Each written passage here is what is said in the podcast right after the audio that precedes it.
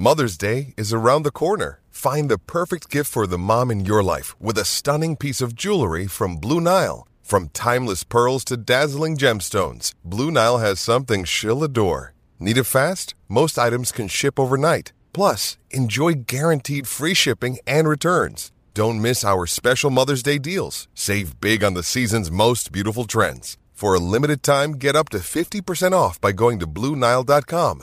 That's BlueNile.com. Purple Insider is presented by Oakley. Express yourself, build a look that's made for you. When you wear Oakley, there really is more than meets the eye. Try it for yourself. Oakley is not only the best looking, but the best quality. So head on over to oakley.com for more information today.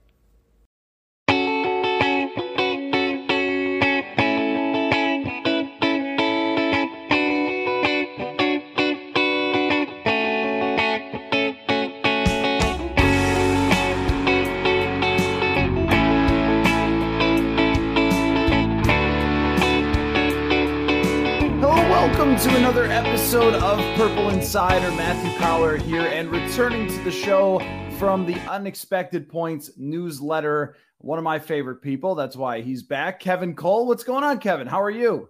I'm doing I'm doing good and getting the the off-season content, which I'm sure we'll talk about here. Um, I prefer to tackle a project again, this this QB goat thing that I'm doing, rather than report on the most uh, inconsequential detail of what someone is posting on Instagram, perhaps this week, and what its and what its implications may be. But you know, to each its own. I think people may actually be more interested in the latter.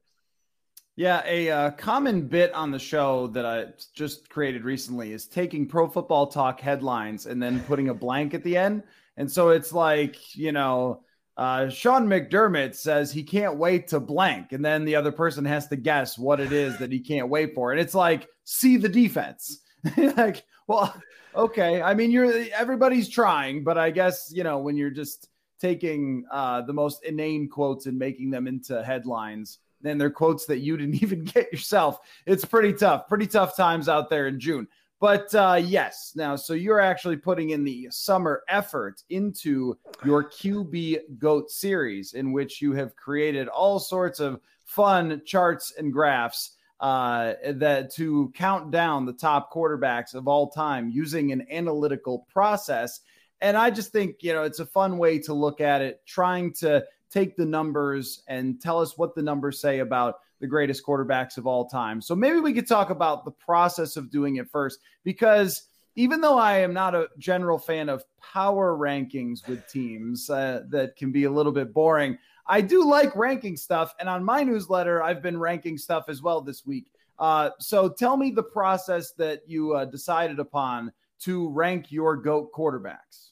Yeah, yeah. So I'm have a, a contrarian opinion that rankings are good in the same way, actually, it's, it's kind of similar to post draft, where I was saying instant grades on the draft are good, but the problem is most people's rankings and most people's post grade drafts and a lot of that sort of stuff are not good, right? That there's not really a good process. Like if you have a good process, what's more important than you know, power ranking teams if you can really figure out who the best teams are and have a real process which you can expect you can inspect and really get into the the details of and maybe look it's not totally opaque. It's not just uh you know today i'm thinking this is the best quarterback in the NFL and then 2 weeks from now okay now i'm thinking this is the best quarterback in the NFL so so that's what i'm trying to do with this series. And i think if you have a a season to go on, there's probably too much information and too many moving parts and integrating all of that to figure out rankings for quarterbacks in one season, let alone the process of what I'm trying to do here, which is going back all the way through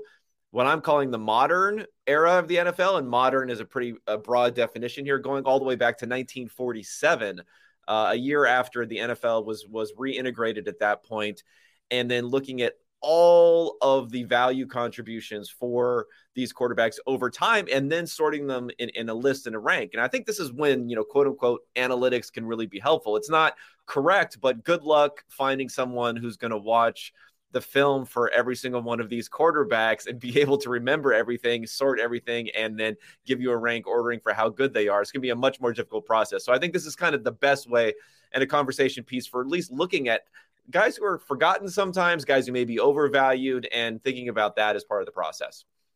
Um, so you didn't uh, PFF grade uh, Johnny Unitas's passes to Raymond Berry? Um, no, no, I didn't do that. That would be an interesting exercise. I guess you probably don't have the all twenty-two for some of that. You might have some some grainy grainy footage there, but I mean, thank God for uh, resources like Pro Re- Football Reference that we have all of this data going back in time, and we have you know, a general formula. I know that the big thing is like expected points added nowadays. We don't really have that that going back in the past, but we do have a proxy for passing efficiency, which is adjusted net yards per attempt, which is a little bit more intuitive. It's just yards per attempt. You get a bonus for each touchdown of 20 yards. You get a uh, you get turnovers or minus 45 uh, yards, and then you take the sacks out of that, and boom, you have a you have a metric then also which you can era adjust and then line all these quarterbacks up against each other and look at their value, and that's really the primary metric I'm using. Of course, adding rushing value into it also. Right. Yeah. I think that that's always the hardest part when we're talking about era adjustments. And I, I like to look back at these things all the time. And even if you go back like six or seven years, the numbers are different than yeah. they are right now. So imagine what they are if you're going back 20 years. But but it's really funny that there are sort of these pockets of decades where you see some like peaks and valleys and i'm sure that this is very difficult to adjust for but it goes through every you know kind of quarterback's career but i was thinking about like the the late 90s and like what the greatest show on turf and what the randall cunningham vikings kind of did to you know the 90s quarterback play because 90s quarterback play outside of a handful of guys like Steve Young uh, and Dan Marino is pretty rough. I mean, there's not a lot of great statistics. I remember when I first got, I think it was like a John Elway football card, and I turned it over and I looked at it. I was like, oh, I bet his stats are amazing. John Elway's amazing. And I was like, the guy has a 70 quarterback rating whatever. Like, this doesn't make any sense. Uh, one of the things is that, you know, that, that is hard is that touchdown number. And of course, over a long period of time, the greatest quarterback's going to have touchdown numbers. But I remember sort of laughing at John Elway, where the running backs would steal touchdowns from him. He was like their entire offense, but they'd have some running back with like 12 touchdowns. Like this guy doesn't even do anything except for run it in at the goal line. So it is a it is a tricky venture. Like I like your process of making it kind of simplified to you know the adjusted net yards stat. Um, but I do think about sometimes how how difficult it is with eras, even based on the way that some of these teams used to play in comparison yeah, yeah, to I how mean, they do now. Yeah, when I'm looking at the eras, so I have like a rolling five year period that I'm looking at for efficiency and then for volume. So players also get more credit if they're passing at a higher volume than the league average or or vice versa. So when, when it comes into play, you know, things have obviously, as you mentioned, changed a lot over over time. I mean, primarily if you look at the components of passing efficiency, there's yards per attempt. And honestly, that hasn't changed a ton over time. In fact, some of the the the highest yards per attempt of all time are guys like you know Otto Graham or old quarterbacks from from a very long time ago. It's changed somewhat. The how how it the components of that have changed. It's a higher completion percentage and a lower yards per completion, um, which is which has ended up taking that up slightly over time. So that one is touchdown percentage. Not a huge change necessarily there. The big change is really comes in interception percentage and the fact that that has gone dramatically down so far. Sack percentage also has gone down generally over time. And I think that's also the interesting point when you look at counting stats and comparing people's. Forever we'll have people, you know, who bring up Peyton Manning's rookie season, right? But I think he had more interceptions than touchdowns and say, hey, our quarterback's not that bad because over his first two years, and they'll they'll squish those together for Peyton Manning, even though I think he was second in uh, Offensive Rookie of the Year voting to Randy Moss, and he was AP two, I think, second team All Pro in his in his second year at quarterback. But you look at those two stats, you can almost throw any new quarterback nowadays, and he looks roughly similar to that. So I'm trying to make adjustments to that. Where where players and where teams can maybe get a bit of a contextual bump that they don't deserve is obviously having good teammates, being able to get into the playoffs a lot and things like that. Um, and if you're at the front end of an era where things are changing, So maybe the 49ers and how they kind of redefine passing offense and then had a little bit of a jump on people. Maybe Dan Fouts also and and the system, the Air Coryell system that he had there, you know, maybe gets a bit of a bump because he's ahead of the curve when those sorts of things happening. So those those can happen. Um, I don't put those explicitly into the formula, but it's more of let's have everything be explicit to what's happening, and then we can think about those contextual adjustments. Right. Yeah. And if you try to adjust for absolutely everything, you will just adjust your brain to insanity because you, you just never, you'll just never get there eh, because it's like, well, you know, Kurt Warner. I remember when Kurt Warner was with the Giants and it was a horror show, and people are like, "Oh, must have been that Mike Martz." And then he goes to you know Arizona, and then he's great again. And this has happened to many quarterbacks where yeah, usually if you're a great quarterback, you have some things that are going your way. Like no one is out there with an AAF team just throw, you know, throwing for 5,000 yards and 40 touchdowns. Just doesn't happen. I mean, Drew Brees with Sean Payton, but how are you supposed to peel those things apart and say, well, it was it was more Sean Payton than Drew Brees. No way, because Ian Book didn't do it well with uh, Sean Payton. So it's yeah, that's that part is impossible. So you kind of have to simplify the process this way. So what I wanted to do with this, because I don't want to spoil, because your uh, uh, you know your list has not gotten all the way down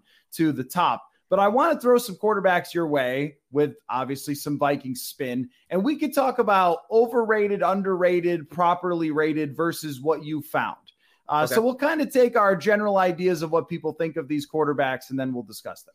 And I think a great place to start is Daunte Culpepper because Daunte Culpepper has always had a lot of intrigue from this show.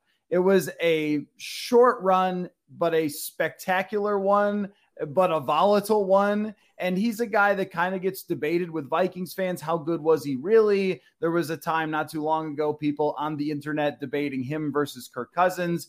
And uh, you know, I, Daunte pops up on your list, and I'm like, wow, the guy only had like four seasons. So maybe we can talk about whether Daunte was underrated because it was so long, or kind of overrated because he had the one peak 2004 season. Like, what did you find with him?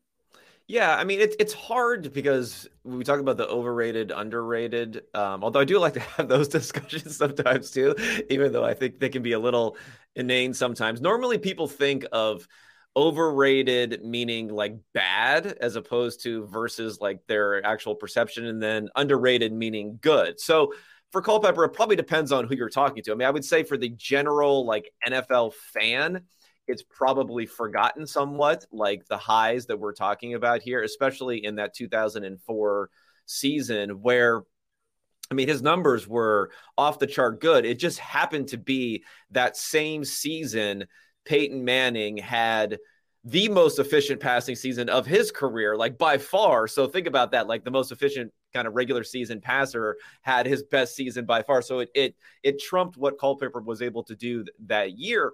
Um, but I think what also gets maybe a little bit underrated is he had obviously extreme rushing value that came into that, and perhaps his attachment to Randy Moss um, has him being somewhat underrated because you have to think about the fact that the year before Culpepper got there, um, you know, we talk about people's careers and these peaks and valleys. I mean, Randall Cunningham was basically playing at an MVP level very, very late in his career when Randy Moss was there too. So perhaps that that weighs against it a bit. Um, I mean, I would say he's he's underrated, especially because the peak was so high there, especially in that 2004 season, and he had the injury, right? So we had an injury where it was fairly catastrophic on his knee. His rushing production definitely went down because of that. But even more so, I think we find that it can affect people's passing production when they are this physical force who can just throw off tacklers, buy time in the pocket, things like that. Once that becomes somewhat compromised, it becomes a problem for people like Culpepper. Yeah. And I, I, mean, when we do the underrated, overrated, it's really based on your perception of what other people think. So yes. that's yes. what makes it fun is that, you know, we don't really, we can't really take a poll what every, you know, person thinks of every quarterback. So it's kind of just your general. I think that uh, historically he'll kind of go forgotten um, yes. but maybe doesn't deserve to go forgotten because of the short burst of greatness. And what is so interesting about that 04 season is that Moss was banged up that year and did not have his best year. And yet Culpepper, and the other thing too, Culpepper was the whole offense for that team. There wasn't like an Adrian Peterson at that time to hand off to, or even a Robert Smith uh, to hand off to. It was just Daunte. He was running for five, six, seven hundred yards. And, and this is another part too that when we talk about quarterbacks and quarterback stats, and I'm glad that you've uh, implemented rushing as part of this because for someone like Elway or someone like Cam Newton, we just pull up the passing stats and you go like, I don't know. I mean, uh, why was this guy as big of a star? And then you forget about the 50 other touchdowns that he scored or all the other yards and all the other first downs. I started thinking about this with, and I don't mean to get off on a tangent, but I'm leading into something with this. But the uh, Daniel Jones getting more first downs than Dalvin Cook this year, it just really stuck with me. Like, yeah, that that running game for the quarterback really matters over the long term. And I wonder what you thought of Randall Cunningham. You brought him up. His 98 season is one of the great seasons in NFL history by a quarterback. But I've always felt like the injuries that were in Philadelphia kind of slowed him down people's general perception of all oh, these running quarterbacks, they don't win Super Bowls and so forth. Uh, I feel like that's hurt Randall in the long term. And I don't know if he has a Hall of Fame case. I think he's one of the best quarterbacks of all time. I don't know where you landed on him. Yeah, you know, Cunningham is someone where I would give contextual like a bump up from what my rankings are because of, and this is one thing that I think it's not always the best thing to look at. But I do think if you look at awards, whether it's MVP voting, uh, first team, second team, all pro, that gives you at least some bit of evidence in a similar way to kind of how I like to use PFF grading along with um, advanced stats. It gives you some maybe contextualish sort of thing there. And what's interesting about him is his efficiency was never that great passing until later on in his career because – dude took a lot of sacks. I mean, he took a lot of sacks. And I I think that is something that tends to be underplayed in people's minds. We've become a lot smarter now about the fact that it's probably more on the quarterback than it is on the blocking. So if you look at a stretch run here, he led the NFL in sacks taken and sack yards five out of seven seasons to start the first eight years of his real career. I mean, I'm talking about really when he was starting here, when he was playing a lot there. He was leading that every single year. Now, two of those seasons, though, he was second in MVP voting during those years. And those are years where his passing efficiency was not really close to getting up to the level which would have had him ranked second there. Now, he was rushing, probably not as much as he would be rushing in today's game. So I think it's, it's combining those things. Now, what happens later on in his career when he came to Minnesota, when he was much uh, older in his career, his you know his sack rate, which he actually had a 25 percent. He led the NFL in sack rate one year when he only had 200 uh, pass attempts in his second year um, uh, the season. He led the NFL in sack yards, but he was well above 10% in many of these seasons. And then when he came to Minnesota later, it was under 5% in that great season that he had in 1998. So it's really being able to weigh all those things, like how much of that was him needing to do that because he did not have the surroundings around him, talking about being a one man show there. So I would bump him up, but his ranking is more in the 60th sort of range for me as opposed to getting into the top 50 when you look at the actual components, which are going to include the sack losses in there. Folks, I know you have heard me talk a ton about my Oakley sunglasses this summer, but the more I wear them, the more I like them. I went on a little summer vacation and spent a ton of time outside in the sun, and let me tell you, before these, I had to squint even when I had sunglasses on. But these matte black prism sapphire polar sunglasses protected my eyes, and I think I looked pretty great as well. I was able to stay outside for hours rather than getting beaten down by the sun like I have in the past, and now I am confident that when training camp comes around, I will be able to keep both eyes on all the positional battles. Oakley is changing the game, and it's time for you to discover a whole new world of possibilities. They are suited for everyday eyewear with frames and lenses allowing to be an extension of yourself, an expression of your personality, more than meets the eye. So make a sunglasses upgrade today at oakley.com. Oakley even offers prism lens technology What is that, you ask? It is a proprietary technology to Oakley and available for everyday settings as well. And if you want to know more, you can do your own research at oakley.com. When you wear Oakley, there is more than meets the eye. Try it for yourself. I've worn a lot of sunglasses, and I can assure you that Oakley is not only the best looking, but the best quality as well. Head on over to oakley.com for more information today. Oakley, express your style and build a look that's made for you. When you need mealtime inspiration, it's worth shopping Kroger, where you'll find over 30,000 mouthwatering choices that excite your inner foodie. And no matter what tasty choice you make, you'll enjoy our everyday low prices, plus extra ways to save, like digital coupons worth over $600 each week. You can also save up to $1 off per gallon at the pump with fuel points. More savings and more inspiring flavors make shopping Kroger worth it every time. Kroger, fresh for everyone. Fuel restrictions apply. Another day is here, and you're ready for it. What to wear? Check. Breakfast, lunch, and dinner? Check. Planning for what's next and how to save for it? That's where Bank of America can help. For your financial to-dos, Bank of America has experts ready to help get you closer to your goals. Get started at one of our local financial centers or 24-7 in our mobile banking app. Find a location near you at bankofamerica.com slash talk to us. What would you like the power to do? Mobile banking requires downloading the app and is only available for select devices. Message and data rates may apply. Bank of America and a member FDIC. Yeah, uh, that year where he had 72, I think, sacks. Um, that that was where Buddy Ryan got a little galaxy brain. It was playing, I think, Ron Jaworski on first and second down and Randall Cunningham on third down. Which I mean, just imagine if somebody did that today, they would be fired pretty much instantly if they were running out a separate quarterback for third down. And the whole idea was just run around and make a play. And he got sacked a ton. And yeah, that definitely hurts him. I think the trailblazing element to Randall Cunningham, in my mind, makes him one of the best. Uh, and probably the fact that uh, he, they didn't know what to do with him in that era. And then I think in the early 90s, they ch- they make a coaching change. They start throwing some shorter passes, and he has a little more efficiency. But it was kind of way too late for that. Um, so that goes under the like one of the best quarterbacks you've ever seen play. If you watch him have one of his best games, it's one of the most mind blowing things you've ever seen. But the career year in and year out probably doesn't add up to necessarily being on this list. How about Fran Tarkenton? Uh, we talk about Fran Tarkenton more on the show than probably most shows about their quarterback from the 60s and 70s. But that's the last time the Vikings have had a true franchise quarterback. I think Fran also goes under the underrated. When he retired, he was the leader in a lot of all time categories. Again, when you go back and see 3,000 yards passing, you're like, huh? But 3,000 yards passing back in the day was pretty impressive.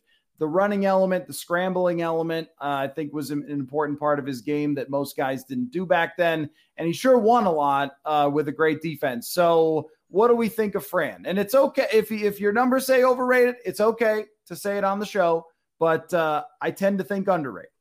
Yeah, I mean, okay, so I, I will give a little con- context to how the the numbers work, maybe a little bit more for the methodology. So there is like a career value, so it looks at their value over average by the number of standard deviations they've kind of accumulated over the course of their career during the regular season, which is roughly a third. Roughly a third is their peak value, so their five best seasons um, giving an extra weight because, like, if you're going to win a Super Bowl, you need to have like an extraordinary season. Grinding along the whole way is maybe not the best there. And then there's a third for playoffs, and the playoffs are your career accumulation of passing standard deviations over average and how it's weighted is if you have like a full playoff run it could be worth almost you know a half to three quarters of a season's worth of great production and in the playoffs because it's a smaller sample there's kind of more extremes up and down. So I have the playoffs rated fairly like heavily in this calculation, probably more heavily than I would say like who's good or not because, you know, oh, smaller sample, we shouldn't weight as much. But let's face it, like the playoffs matter for winning Super Bowls and it matters a lot. I kind of found that aligns a lot with maybe people's perception on there. So if you're going to look at the the, the the like the regular season number for Tarkenton, it's in the top 10 of all time as far as what he was able to accumulate. Obviously, he held like every counting stat passing record by by the end of his career. Passing at a very, very high volume also at the end of his career, continued on being highly successful into his mid 30s, despite the fact that he was a, mobile type of quarterback. For his peak number, it's inside the top 15, but not quite as high. Again, he was more, he had more of the longer career. The issue for him really comes in the playoffs, and he had lots of, well, you could say decent amount of opportunity with 11 playoff starts, but his passing efficiency, he had 3.5 adjusted net yards per attempt in the playoffs versus almost 5.5 in his career and just well under average. So that's what really knocks him down in my in my standings. You could say it was bad luck, you could say it's a smaller sample size, all those sorts of things, but generally there was just too much of that in the playoffs that did not give his team a chance to realistically win and win these Super Bowls that they could have had there. And that's what knocks him down in my calculation. But if you wanted to weigh the playoffs less, then he would easily be, you know, within the top 15, if not bordering on the top 10 quarterbacks of all time. Yeah, Vikings fans are pretty aware that the playoffs are problematic for them. Yeah, yeah, that's true. Uh, the Super Bowl against the Raiders, the Super Bowl against the Steelers, those did not go well for Fran Tarkenton.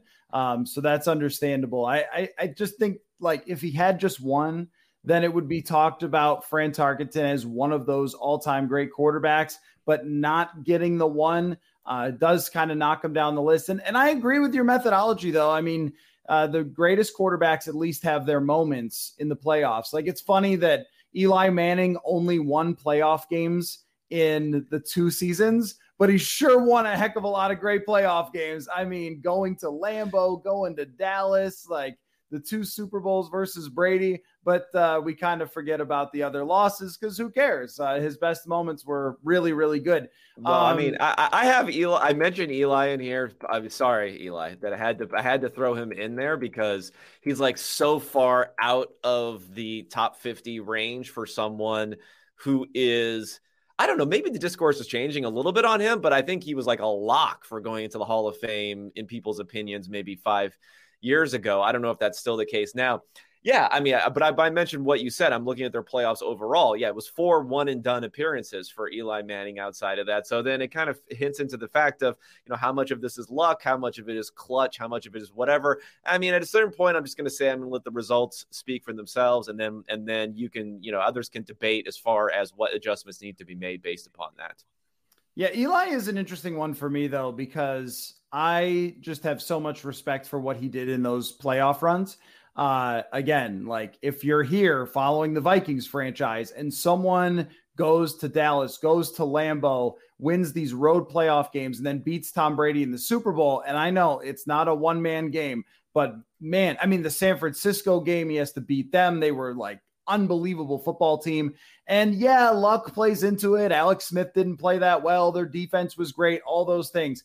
But gosh, man, you do something like that. Like I imagine if somebody did something like that in Minnesota, they would have a statue the next day. So I totally understand why people love Eli as much as they did, and I also there's a Nick Foles. That... There's a Nick Foles statue in Philadelphia.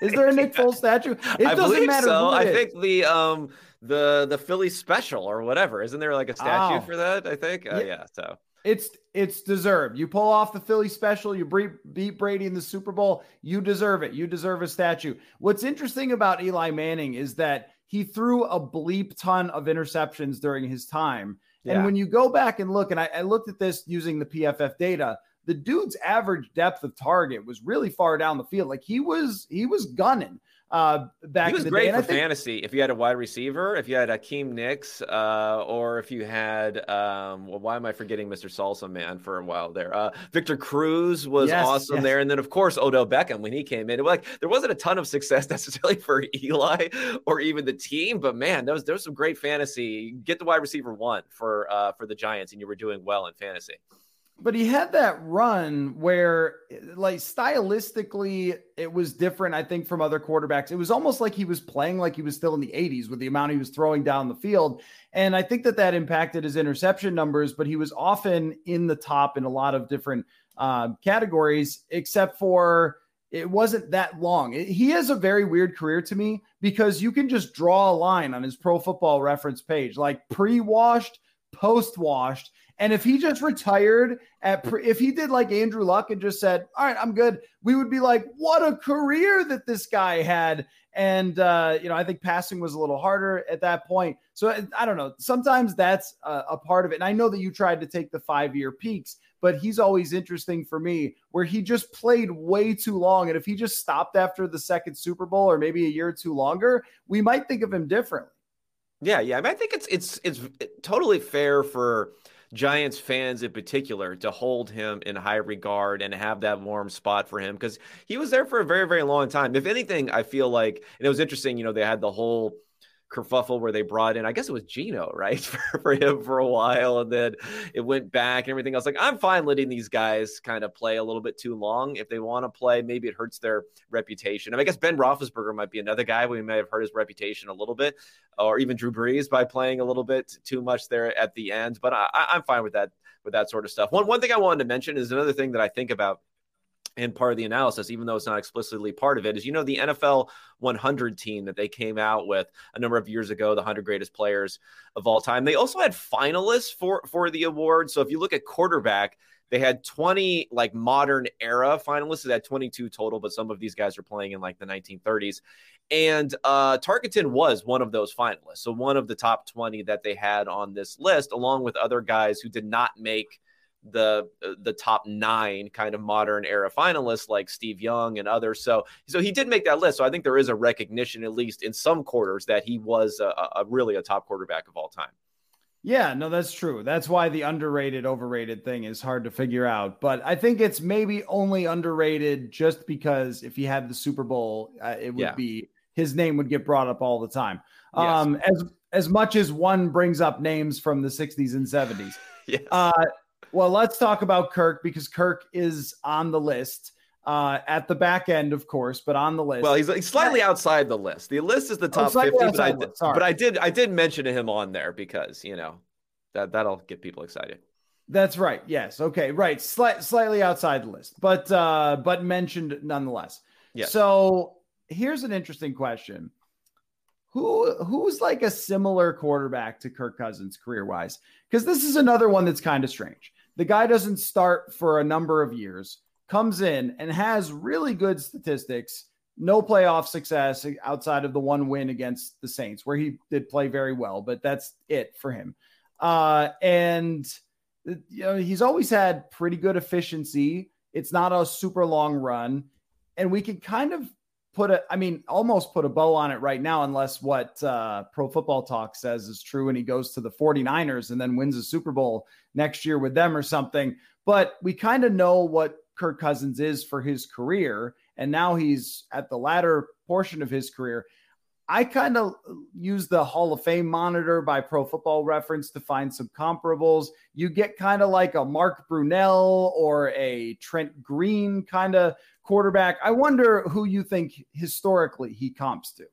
Yeah, I mean, okay, I'm just trying to like bring up some some ranking sorting. So I'm look at guys. I'm going to look here at people who are around 50th of all time in career regular season value, which is where he pops more than anything else, just accumulating over all this this period of time. I mean, like him or not, you know, he has a he's he's missed, I think, one game due to injury during this entire stretch with COVID the, with Washington and with uh, Minnesota, and he has you know higher passing efficiency than guys like Stafford and other sort of guys. So somewhere in that 50th, maybe a little bit better range there. Looking at a peak that's maybe between 50 and I don't know 70 ish, and then looking at someone who has underperformed a bit in the playoffs because Cousins ranks 67th out of the top hundred uh, out of this list of the top 100 overall quarterbacks as far as playoff contribution. And you mentioned Mark Brunell. So he's someone who shows up on there, but Brunell is a little bit worse in each sort of, of category. I mean, another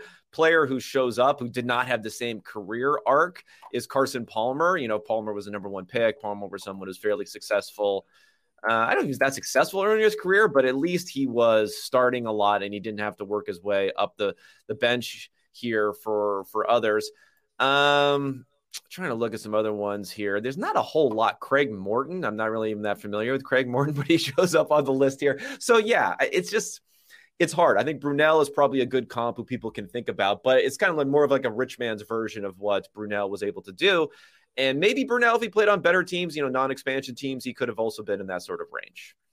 Yeah, uh, Brunell also played in an era where they loved to run. He played with Tom Coughlin, who really loved to run. Yes. So he and he in those years, those Jacksonville years with Jimmy Smith, Keenan McCardell, it's a short run. I mean, they, they weren't together for that long where they were peaking. That, but their peak was like a 14 and two season, and they were awesome. Uh, how about like a, a Jeff Garcia? I think the one that people talk about a lot now is Derek Carr might be in that conversation. I, I think that Ken O'Brien comes up on the Hall of Fame monitor, like players like that. And I think that all of those are, are kind of fair, like a very good quarterback who deserves to be somewhere in the range of this list, but doesn't really have that breakthrough type of season or moment.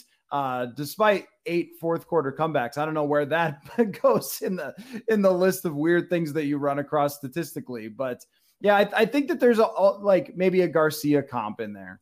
Yeah, you know, I actually have Garcia qu- quite a bit higher, believe it or oh, not. Really? Okay. And he's someone who is sne- well, first of all, maybe you would want to put in this like 49ers discount or something for the passing efficiency, but he's someone who, you know, very, very strong passing efficiency in a number of different seasons. And I think what gets lost when we're talking about uh, Garcia is almost 2,200 total rushing yards during his career and mm. 26 touchdowns. So, like, he gets a big bump from that rushing production, which largely goes unnoticed, uh, I think, in his career. So, so he's a bit higher for me. Um, one thing that I'll mention about Cousins, which I thought was interesting, I was when I was looking up uh, adjusted net yards of a, uh, per attempt, their career number for all of these different players. He has the at 686, he has the exact same number as Russell Wilson for his career passing efficiency is is Kirk Cousins. And Wilson's been an efficient passer. Um, obviously, Wilson has the playoffs and the rushing bump to get him up there, but that just gives you an idea that like Kirk Cousins has a pretty good number for passing efficiency over his career. This episode is brought to you by Shopify. Whether you're selling a little or a lot. Shopify helps you do your thing, however you cha-ching. From the launch your online shop stage, all the way to the we just hit a million orders stage. No matter what stage you're in, Shopify's there to help you grow. Sign up for a $1 per month trial period at shopify.com slash special offer, all lowercase. That's shopify.com slash special offer. Yeah, and I think that uh, I made this crack last year before Wilson was horrible uh, for the whole season. But if you take away his legs, he's just Kirk, right? I mean that because I, I know that there was a lot of let Russ cook and look how efficient he is passing, but Kirk is a nice test case for if you push the gas pedal down for more pass attempts, the efficiency goes down as well with Kirk Cousins. And I think that Russell Wilson, you know, might be some of that as well. Also, there's a reason why Pete Carroll wanted to run play actions and throw down the field with Russell Wilson all the time, like Mike Zimmer did with Kirk Cousins, rather than sort of playing point guard with him um, because of some of the shortcomings. And the sacks are a big part of that. That hurts him. But if you put if you put turbo legs on Kirk Cousins, you probably can win a Super Bowl, right? Like we've always thought that. It's with Kirk, it's always so interesting because it's it's it's always about what he can't do that has held him back. And it feels almost unfair to bring it up all the time because it's not like he can get faster. But it's like, this is one of the reasons why you're not higher, considering how accurate and good at throwing the football you are. Yeah, yeah. I mean, I think the the playoff exit probably against the Giants last year was like was a pretty perfect Kirk Cousins like encapsulation. If you look at the game, he completed basically 80% of his passes while averaging about seven yards per attempt, which isn't fantastic, but it's plenty good enough to like get the win. And it's especially plenty good enough to get the win when the, he had zero turnovers and he took zero sacks during the game mm-hmm. also. So it's kind of a very, very clean game, but then just wasn't there to like make the play to win the game. And of course, the, the fourth and eight, you know, check down discourse and everything else. It kind of just perfectly encapsulated this where, you know, you, re, you know, I, I do my nerd uh, Dave Gettleman thing and I enter it into the model, boop, boop, boop. And it says, oh, Kirk Cousins, great game. He had a great game there. And then everyone watches that game. They're like, oh, Kirk Cousins did it to us again. And we lost. Yeah, I will say that uh, Kevin O'Connell deciding to throw a pass to Kirk Cousins in that game. Um, it maybe should get brought up as much as fourth and eight. But you're right, though. That was kind of the like this is why they haven't gone anywhere, even though he played terrific in that game. And by the way, get a stop. Feel free to get a stop. Yeah, don't anytime. give up 31 points. Don't give up 31 points to a Giants team that's uh, really. I mean, just look at the skill positions. Like, look at that. Look at that roster. So, yeah something called Isaiah Hodgins ripped them up. Uh, to paraphrase our friend Eric Eager. Uh, but uh, so let's let's talk about the goat goat part of this. Sure. Uh, again, don't want to spoil the list and tell everyone who's like number one, but I think that there's there's a there's a couple of dudes who are just above the rest, and I and I want to know how we deal with modern uh, quarterbacks versus the dudes who are above the rest. So we're talking about the Johnny Unitas, Joe Montana, Dan Marino, like players that are talked about all the time is up in that true elite of the all-time elite echelon. How do we take somebody like, I mean, is Mahomes already in that discussion? How do we take someone like Aaron Rodgers, which I'm sure Vikings fans don't really want to hear more about? Uh, but guys who have played in this era where passing is just bananas and a lot of quarterbacks are good, but still there's some all time great quarterbacks. How do we compare them to the kind of established, everybody agrees? We're talking about overrated, underrated. Everyone agrees Joe Montana, Johnny Unitas, John Elway. Like these are some of the greatest quarterbacks of all time. So, how do you kind of manage that when you're comparing all of them? Yeah, yeah. I mean, it, it, just goes down to the methodology and just being explicit about it. So, like era adjusting the efficiency, which has obviously gotten better over time. And then again, having these volume adjustments where I'm looking at like the average team's number of pass attempts. I discount it by about 10% to say, you know, every starting quarterback isn't throwing every single pass for every single team. And then where do they combine on that? And then I have that as kind of being an upwards or downwards factor. Now, one of the bigger either tough things of doing is figuring out the playoff contribution because nowadays we're talking about uh, what is it 14 different teams that can make the playoffs you could have four games every single playoff series whereas for Johnny Unitas, it was basically the NFL championship game, and that's it for some of these years. So I make adjustments based upon that. And I think what it could end up doing is really magnifying the value of one or two games for some of these older quarterbacks. Sometimes it's good.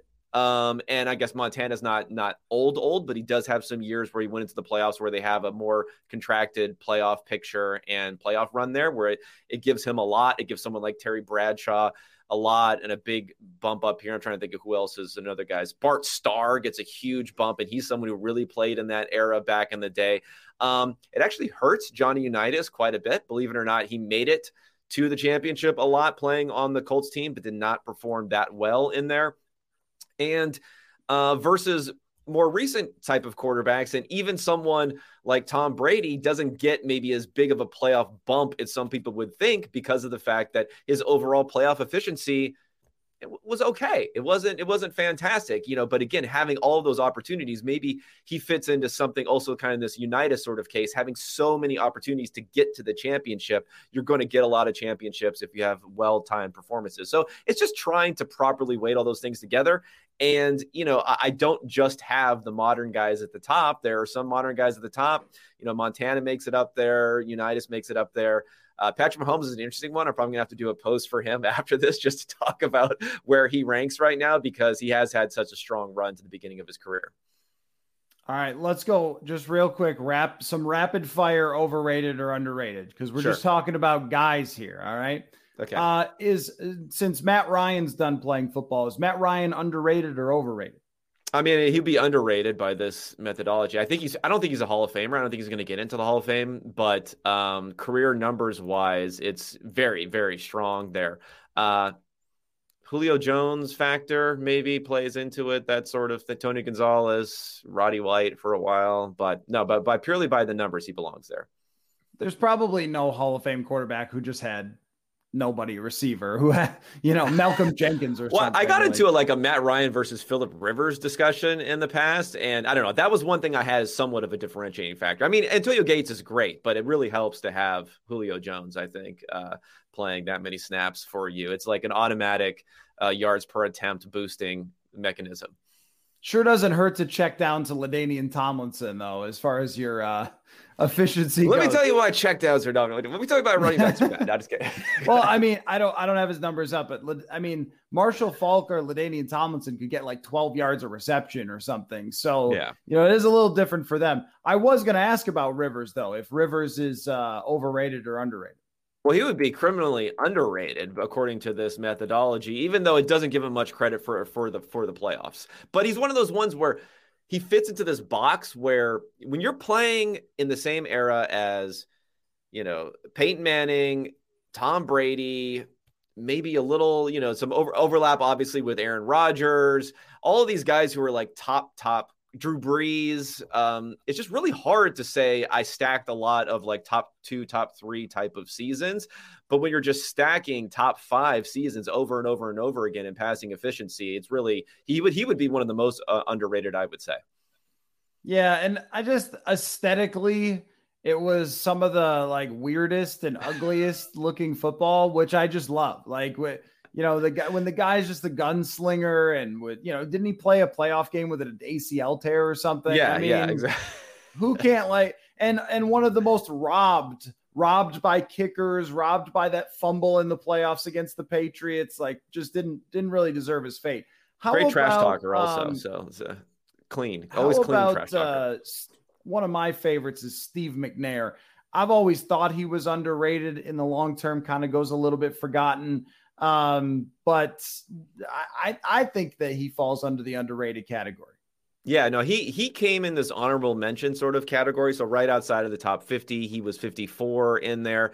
Um, definitely underrated when we talk about regular season. I mean, he's one of the few MVP quarterbacks, although he shared it with Peyton Manning to to not be in the Hall of Fame.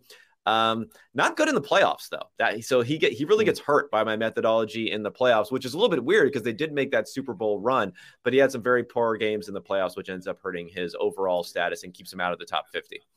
Yeah, I also think that if I'm remembering correctly, they had to play the Ravens a couple times in the playoffs, which may have hurt them uh, yeah. as well. But yeah, no, definitely had outside of that trip and outside of being this close to winning a Super Bowl. Um, Very know, slow start to his career, also, which I don't think would happen nowadays. Yes. Um, you know, that's just kind of dual threat type of quarterback, number three or two overall pick. I don't know. He was right up there at the top, and then he barely started for the first few years of his career. So that that really took away an opportunity to accumulate value. That might be somewhat of an era adjustment that would be reasonable is to say nowadays where if you're start if you're sitting for more than a season you're like you're you're basically your career is over and you might, you might as well you might as well go to the XFL or something uh you Trey Lance. And um but back then it was something that was fairly common for even some of these higher picks.